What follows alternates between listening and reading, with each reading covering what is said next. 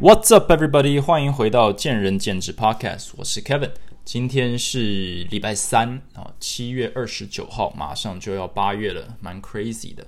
呃，在这一集开始之前，我想要提醒一下大家，就是前进体能教育学院的八月基础动作研习系列呢，依然在报名当中。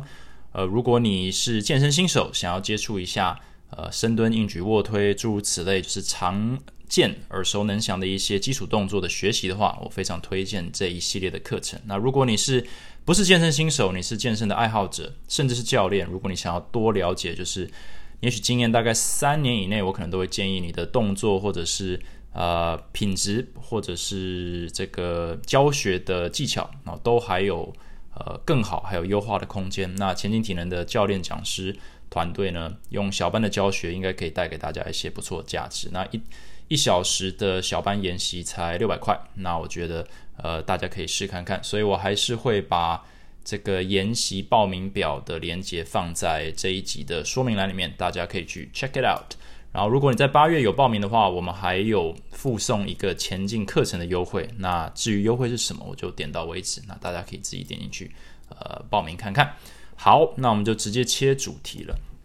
我突然发现，我上一集录的时候也是礼拜三，那七天突然就过去了，呃，恍如隔世哦。呃，那我七天在忙什么？当然就是在忙着想办法中乐透啊，因为我从上周开始就听说，呃，好像乐透共估了好几期了。呃，其实我平常是没有在买台湾的乐透的，呃，我也当下就是上周听到的时候，没有很清楚什么是大乐透、威力彩。好像还有一些大大小小的，就是呃，平常大家可能在买的一些一些彩券。那我相信，可能绝大多数的人也跟我一样，就是你不是那种定期定量一定会去买乐透的，都是这种新闻浮上来说，共估好几期，金额到多少，你才会去买。那我就是我也是一样。那好像周四共，上周四共估嘛，然后又礼拜一又共估，然后应该是哎不对。是礼拜一抽中了嘛？所以上周四共估，上周一也共估，然后诸如此类的，所以我就在最后这两次买了两次，然后最后结果就是你跟我都一样，就是我们都空手而归嘛，什么都没中，所以就回归现实世界呢，所以就赶快来啊上班，然后录 podcast。那我首先我想要讲一下，就是对于终于开出头奖以后，就很多的新闻会出来说，哇，这个人他是怎么中的？然后他他买了什么？然后他中了多少？所以大家这个新闻的这个风向就开始往那边导向。那我觉得这个就是非常结果论嘛，就是赌博啊，乐透讲白了就是一种这个国民全民运动来赌博的一个概念。那它本质上就是这样，它只是美其名是可以帮助国家获得一些呃获得一些这个税金的收入，然后可以去嗯。就是基本上就是，呃，促进社会的这个进进展发展嘛，就是呃，当然它是有它的好处，可是它本质上其实就是一个大型的呃，大型的把所有人都变穷，把一个人变有钱的一个机制。那你仔细想想哦，这部分有一点黑暗了，所以大家可以听听就好。就是我们大部分的人都非常讨厌贫富差距，就是如果你去问。你自己或者问所有人，你说世界上所有的钱，哦百分之九十九的钱应该应该集中在这全世界百分之一的人身上吗？Jeff Bezos Amazon 的老板应该可以拥有比全世界呃一半的人都还有钱，那加起来的钱都还多吗？这件事情合理吗？哦，贫富差距这件事情应该存在吗？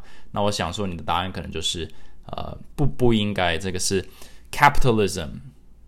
Evil 啊，这这这个概念，但是乐透这件事情其实就是 capitalism 的极致啊，它就是把所有全台湾的每一个人呢，简单话来讲，就是每一个人都从你身上拿走一百块，然后给一个人，把三十亿给一个人，那这个对于促进社会的这个均衡平等是完全是极度背道而驰。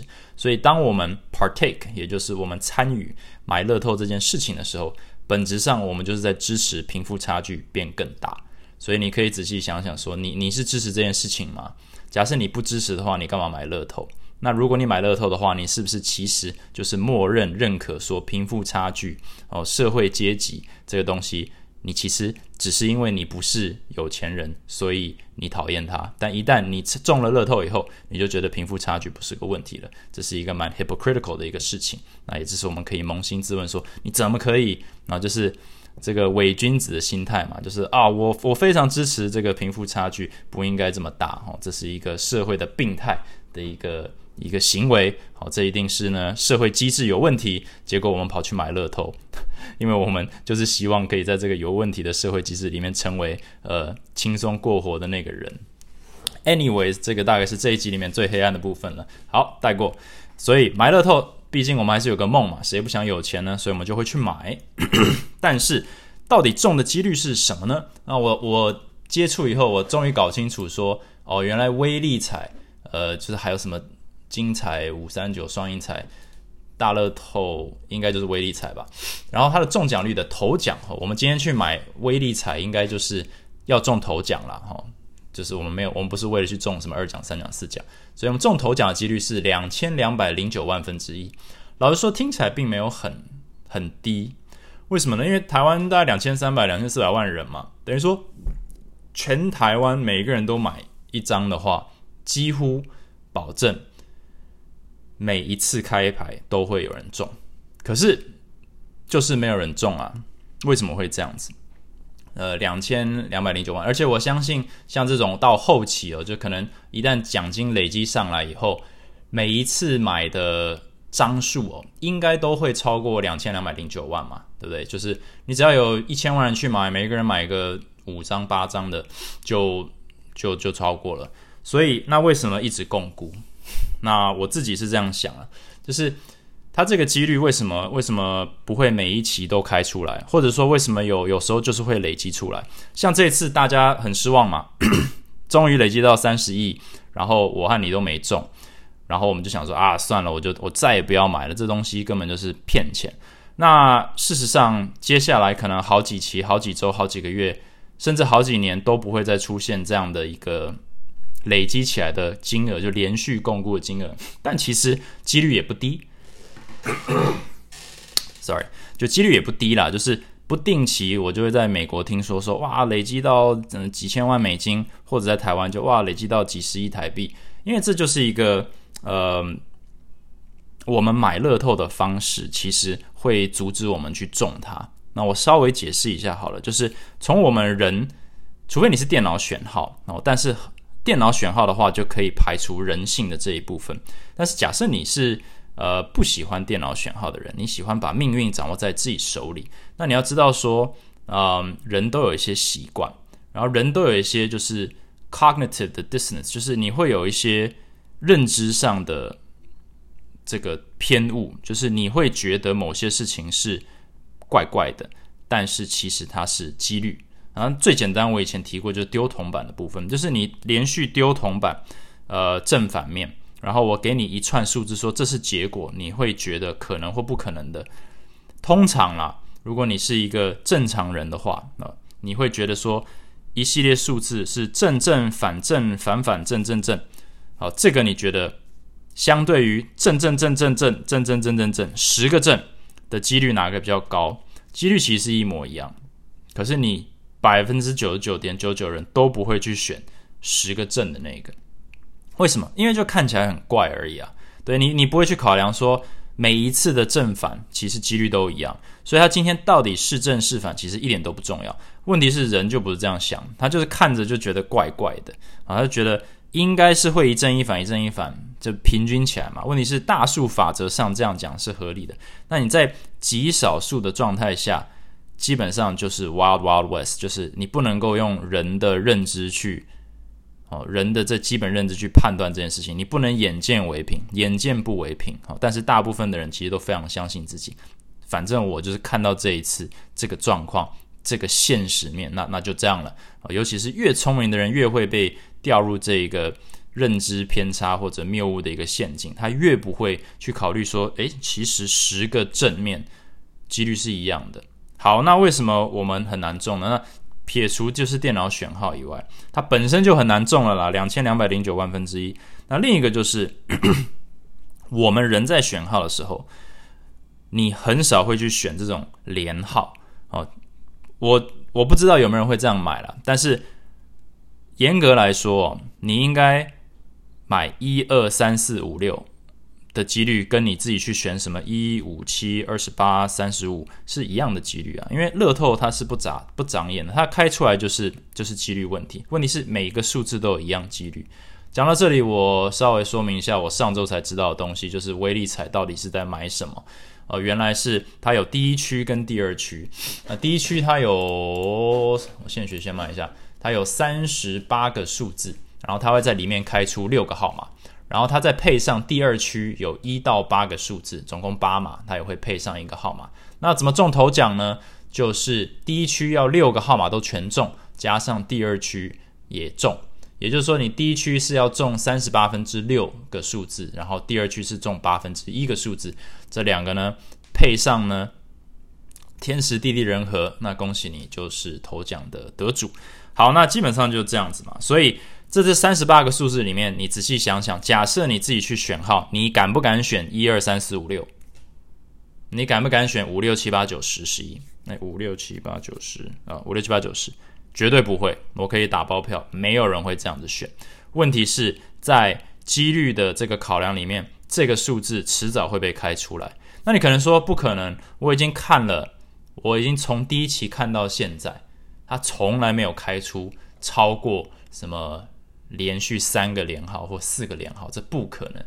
问题是威力彩才几期啊？我我我是不太知道了。威力彩，呃，好，算了，我不想去查。就是威力彩，它顶多一百期吧，两百期、一千期。问题是大数法则里面，你可能要到十万、二十万、五百万期以后，你才会发现说，哇，竟然有开出过一二三四五六这个数字。一二三四五六加一这个数字，所以但是几率是一样的，只是说我们我们人是活在一个非常小的一个时间轴上面，所以我们看待这件事情就非常非常不客观。那因为非常非常不客观呢，其实几率就一直在玩弄我们，就跟我们擦身而过，所以所有的人都会去买那种什么比较。均衡一点，你今我今天给你一到三十八号，你一定多多少少会选一个单号的，选一个十几号的，选一个二十几号的，选一个三十几号的。那通常真的会中，或者要猜中命运，就是首先你要撇除这种个人偏见。所以很多中的人就是说啊，我只是选我的我的生日啊，我的爸妈的生日，我的女儿的生日，我女朋友的生日，或者就是一些完全没有任何呃逻辑的这个数字的编排，就是。就是 arbitrary，arbitrary。那你 arbitrary 的时候，你至少撇除了你个人的一些偏见。撇除个人偏见以后，我认为你会你会距离纯几率比较近一点点。但这并不代表你会中了。我只是说，一般人会被自己的偏见去集中选某些数字。所以虽然可能有五千万组号码被买，可是很多都是重复的，或者它集中在某些数字上面。哦，可能八啦，可能六。你知道，就是吉祥的数字，因为这又是比如亚洲人的偏见。可是乐透不眨眼啊，所以就因为这样子，我们整体来说会更难中。就是我们现在不不不考虑你和我会不会中，而是我们所有人都一起来买了，怎么还会共估？哦，原来因为我们所有人的行为其实是有一个 pattern 的，呃，那个 pattern 就会偏向远离纯几率，那你就更，你就一定得中那些我们认为会发生的数字才会中，那那些。呃，几率正常会发生一些数字排列啦，或数字选择啦，基本上你就是完全不可能有机会，因为就没有人去选那些数字啊，没有人去选那些排列啊，所以整体来讲，共估的几率其实还蛮高的。这真的就是 human habit。那呃，先讲一下我我在美国跟我朋友过去我已经忘了几年，过去十年我们有一个 handshake agreement，我跟他就是一个。我跟我跟我最好的朋友，就是我我去年去参加他婚礼，我是他的 best man 嘛。然后我就我跟他我跟他十年前就是跟他讲说，我们我们美国的乐透，我忘了叫做什么，应该就是我忘了叫什么 super lotto 还是怎么样的。呃，我跟他每一期一周两次都会各买一张，然后我们就选了自己选了一组号码，然后我们就各买一张，所以我一周的成本是两美金。然后，所以一年下来就是花一百美金，所以我就已经跟他这样一个不成文的默契或者你要说什么这个协议，所以我已经买了十年了。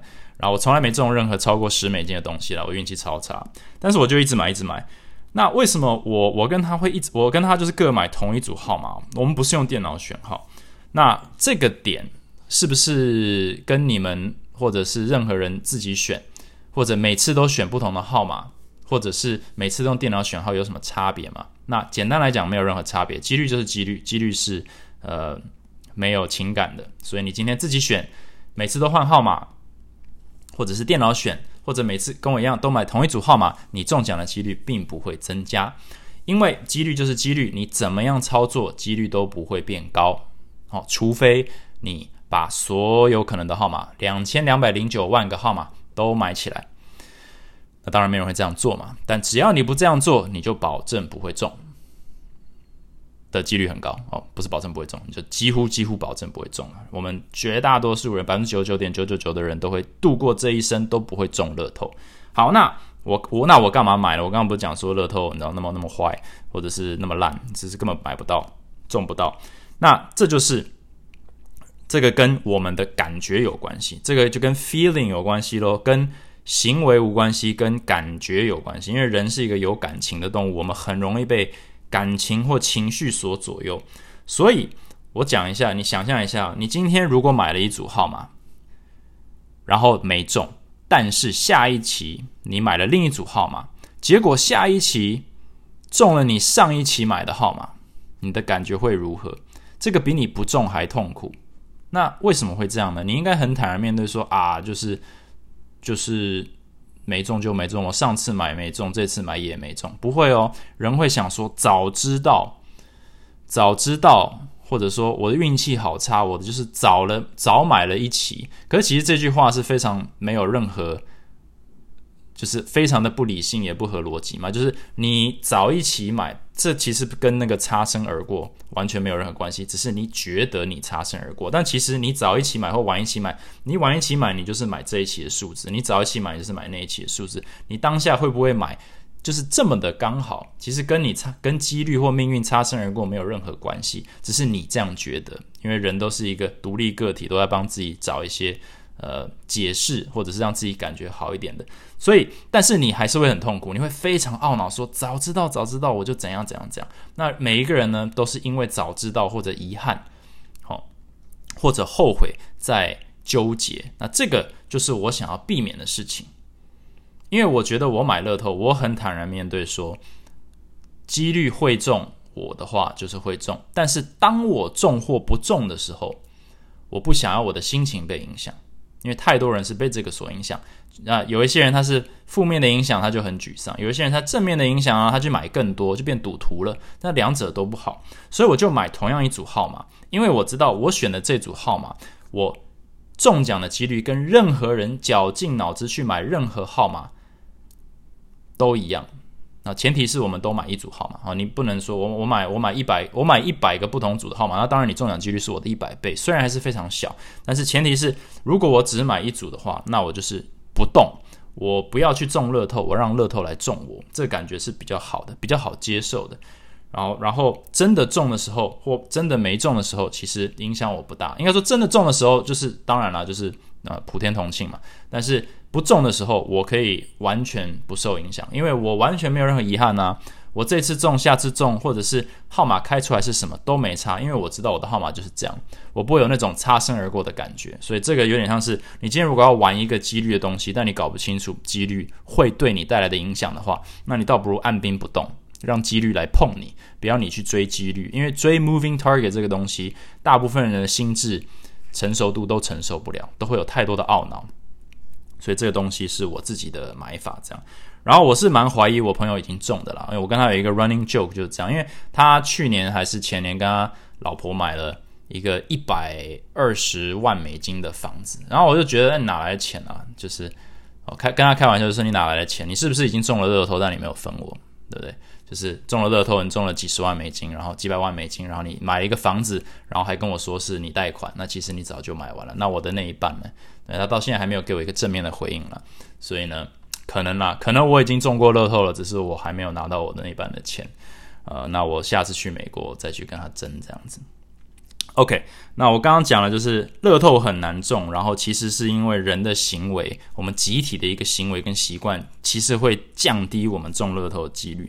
另一个就是，当我们没中的时候，因为我们个人哈喜欢这种主宰主导权，就不断的选号码，选我们认为的号码，我们想要知道就是用我们的运气去冲啊，导致我们有很多人有这种乐透没中奖后遗症、忧郁症啊，就是礼拜一开奖以后啊。就是哀鸿遍野。那哀鸿遍野以后，还有一个后遗症，就是大家会开始结果论哦，新闻就会开始狂暴说：哇，没关系，这个这次是什么？台北跟呃什么南投哦，各中各中一个人哦，然后他们对分，然后一个人拿十五亿，大家就开始有点像是什么检讨这个考试结果，就开始思考说他为什么中。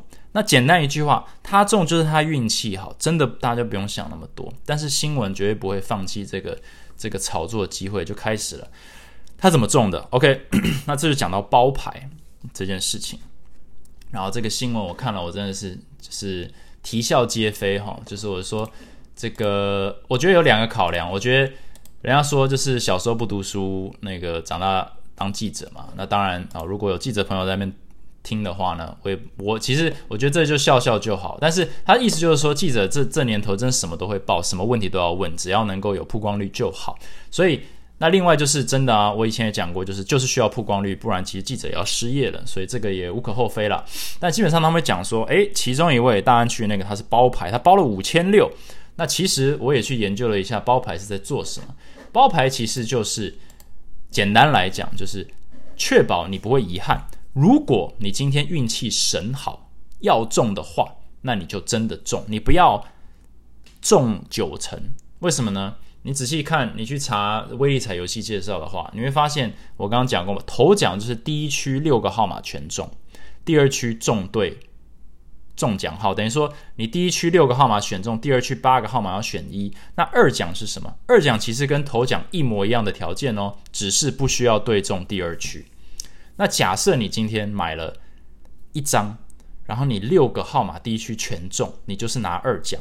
那结果头奖你就是差第二区的号码，然后号码是八，你选七，也就是说你以一个号码之差呢，你的奖奖金从三十一亿变成一千万，你呕不呕？非常呕。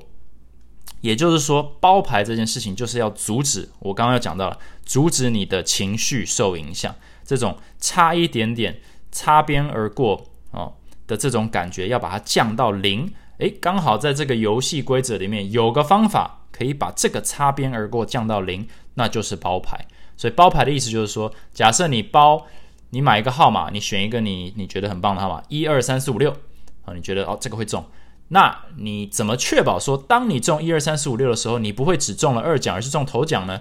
那你就把这个号码买八遍。你一二三四五六加一，一二三四五六加二，一二三四五六加三，然后加到八，也就是说，你普遍听到的这个小套餐就是八百块。因为原本是一百，但你只会选到一个第二区，那你干脆就全包。那这个意思是什么？这个意思你用八倍的成本去赌，说假设你中的话，你不会有遗憾。问题是你的中奖几率还是两千两百零九万分之一，基本上就是不会中。所以这个就是什么？这就是彩券商。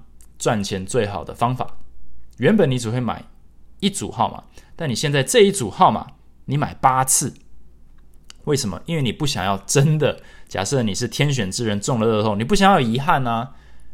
这就是最厉害的地方。那他们又再加码变成为什么这个中奖人他包五千六呢？这是什么逻辑呢？是因为五千六的话，他就是把这三十八个数字分成。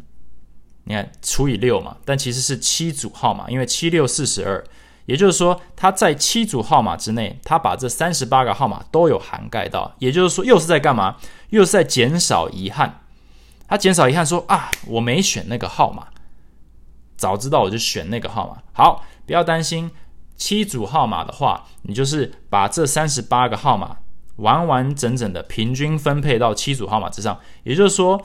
虽然排列组合不一定对，但至少你每一个号码都有买到。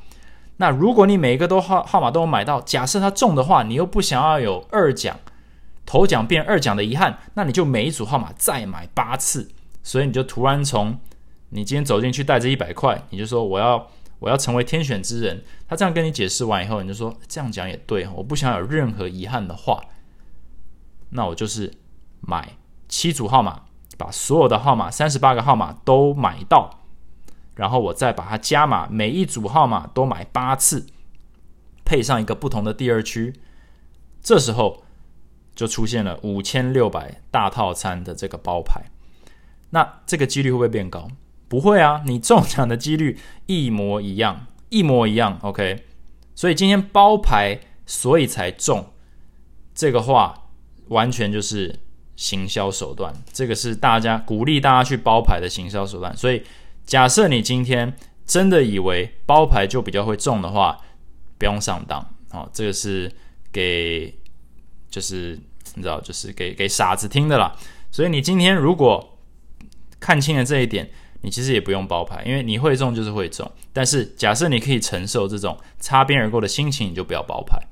不然的话，我会建议你连买都不要买。所以我自己买的话，我大概就是买一个号码，然后我确实会包八百。因为我就是不想要功亏一篑嘛。假设今天命运就是要选中我这六个号码，那我就是我既然可以用钱买到一个保证，那就保证，这是买保险的概念。但其实整体来讲，你中奖几率完全没提升，所以不用觉得说它是因为包牌才中，这个是媒体或者是呃不读书的人才会去想的点。OK，anyways，就这样，我只想要稍微理清一下，因为我觉得很多人，尤其是媒体炒作，就是觉得说包牌包牌，你看大家都要包牌，我说没有，它中就是会中。那包牌的意义就是，假设你可以很坦然面对，不中就不中，中就中，而不会去在那边细细思考说早知道怎样，早知道我就买什么。那你你会你会这样子有这种情绪的人，那你就包牌。那其实你就是用五十六倍的成本去买一个新安，或者是八倍的成本去买一组号码的新安。假设你可以承受这个。这这个金钱成本的话，那 welcome 就是欢迎你哦。你要包五十五千呃五十六万五百六十万都 OK。好，那另外就是，所以啊，依照这个逻辑，就是新闻第二层报道出来说，哇，这个人不但中了头奖，他还抱走了七个二奖。那我听完以后，我就是直接就是你知道脸去，我就头去撞墙，我就说这这不是这这就是游戏规则，这个包牌就是这样啊。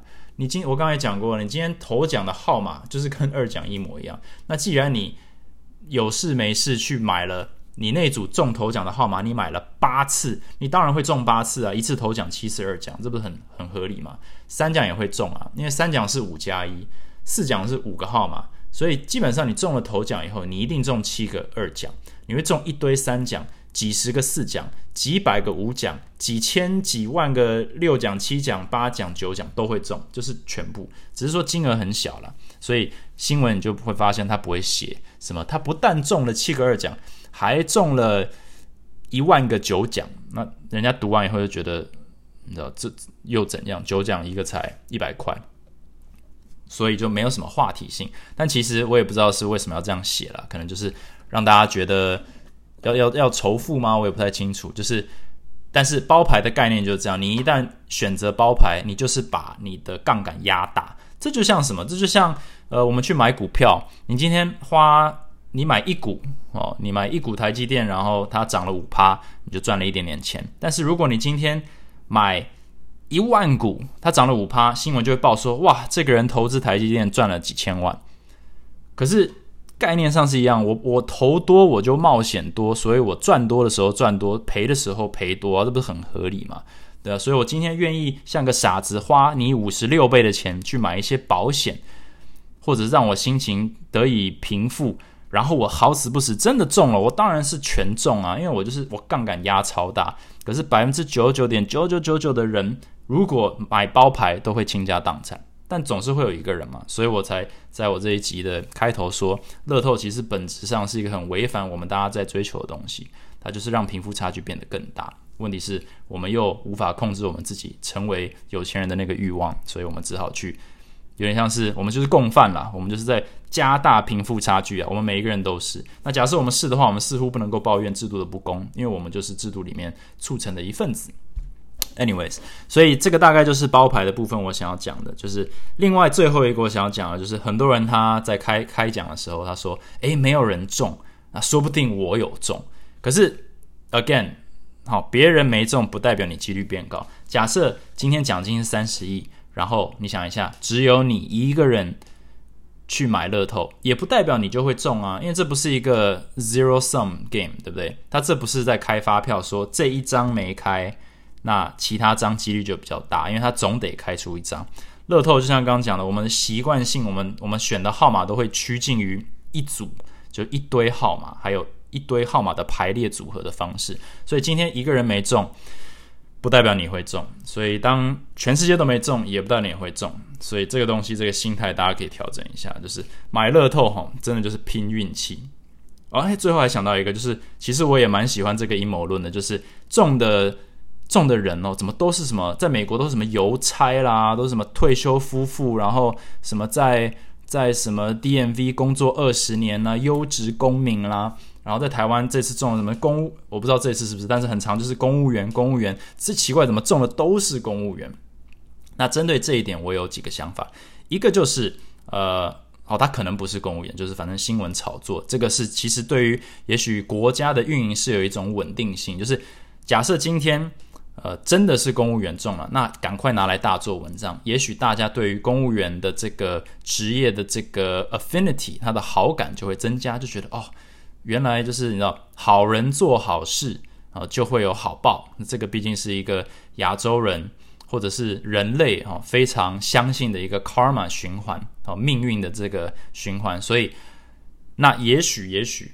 我今天在找工作，我会比较倾向去做，比如公务员啦，或者是邮差啦，或者是帮政府工作啦。所以对于政府来讲，其实有动机去发生的时候大肆宣传嘛。我觉得这这 OK 啊，这就是一种就是新闻炒作嘛。那另一个就是，假设真的是公务员中了或邮差中了，那那又怎样？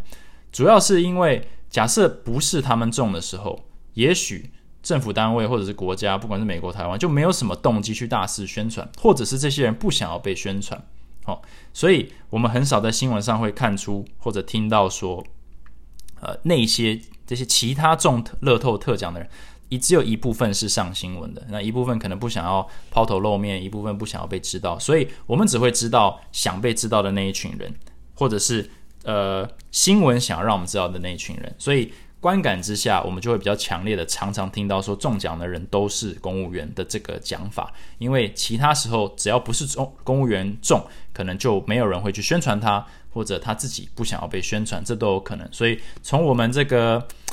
一个偶尔关心乐透的视角来说，就会很突兀，就是说，哎，好像很常把这件事情拉在一起，那就会出现一个阴谋论，就是啊，基本上就是内定啦，或者是呃，一定要是呃政府自己人啦，或者是国家呃美国政府自己人才可以种啊，那就不要买。那讲是这样讲，你还是会跑去买了，所以本质上你也不相信这件事情。只是说，我们都会被资讯所左右。那其实资讯本身都是有偏颇，就像我们人是有习惯的。所以，什么资讯会习惯性被推上台面，就是我们比较会听到的。但你能不能够判断这个差别？对，能不能判断说，它这个东西本来就比较比较好听啊，比较有意思啊，比较有话题性，或者是本来就对某些某些呃 party 比较比较好。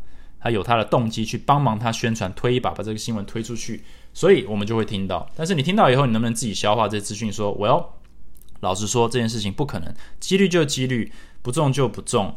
呃，别人没中，我几率也不会变高。那一直共估跟一直中奖这些事情都可能发生，因为反正它就是二二零九万分之一。那至于多少人买，只是影响奖金的多寡，它其实不影响大家中奖的几率。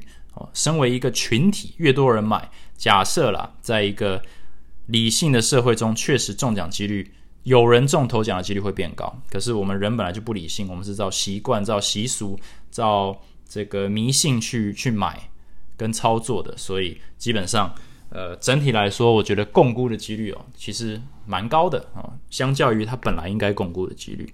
OK，anyways，啊，最后我再讲一点就是。所以你什么时候应该买乐透？那我刚刚稍微算了一下哦，假设这次三十一亿，好除以两千两百零九万分之一是一百四，也就是你的 EV，你的 expected value 是一百四十块。所以在这一次的乐透呢，你只要买一百块以内的乐透，你基本上你的预估值是赚钱的。所以你只要买一百块以上，你就是一定是你的 EV 就是负的，也就是说你这一次投资的投资报酬率的预估值呢是负的啊。那当然，全世界大部分人都是负的了。那也就是说，呃，如果你每一次都只愿意买一百块，就是买一张的话，那如果你想要就是有一个合合理的投资报酬率的话呢，基本上就是说你一定要等到头奖的奖金超过二十二亿以上，你才会买。二十二亿以下呢，基本上投资报酬率都是少于一百块的啊，所以你应该因为差不多了二十二亿以下，所以如果你是一个非常非常理性的人，但是又想要尝试看看乐透，那我的建议就是，呃，你只要每次看看乐透的头奖共估累积到二十二亿以上，你就可以进场了。但你进场也不要太疯，你就是买一张，买一百块，那这样子从你跟乐透的这个关系来讲，就是不赚不赔。那假设你运气神好。当然就是狂赚，但至少你只要秉持这个这个这个原则，你就是不赚不赔好，你的预估值就不赚不赔。那如果你像我一样呢，很讨厌那种呃早知如此或者是呃差差一号的这种概念，那你就跟我一样，每次都买同一组号码，让乐透来碰你，让运气来碰你，不要你去追运气。那这单纯是一个 feeling emoji 的问题。OK，这一集就讲到这里哦。那。如果你想要讨论什么关于乐透的东西，或者你觉得这期这集还蛮有趣的话，那也欢迎到 Apple Podcast 或者是 IG Talks with Kevin 呢，帮我按个评价，然后留个言，我们可以再讨论。好，那这一集就讲到这里，祝大家一个呃愉快的一周，我们下一集再见。Thanks for listening，拜拜。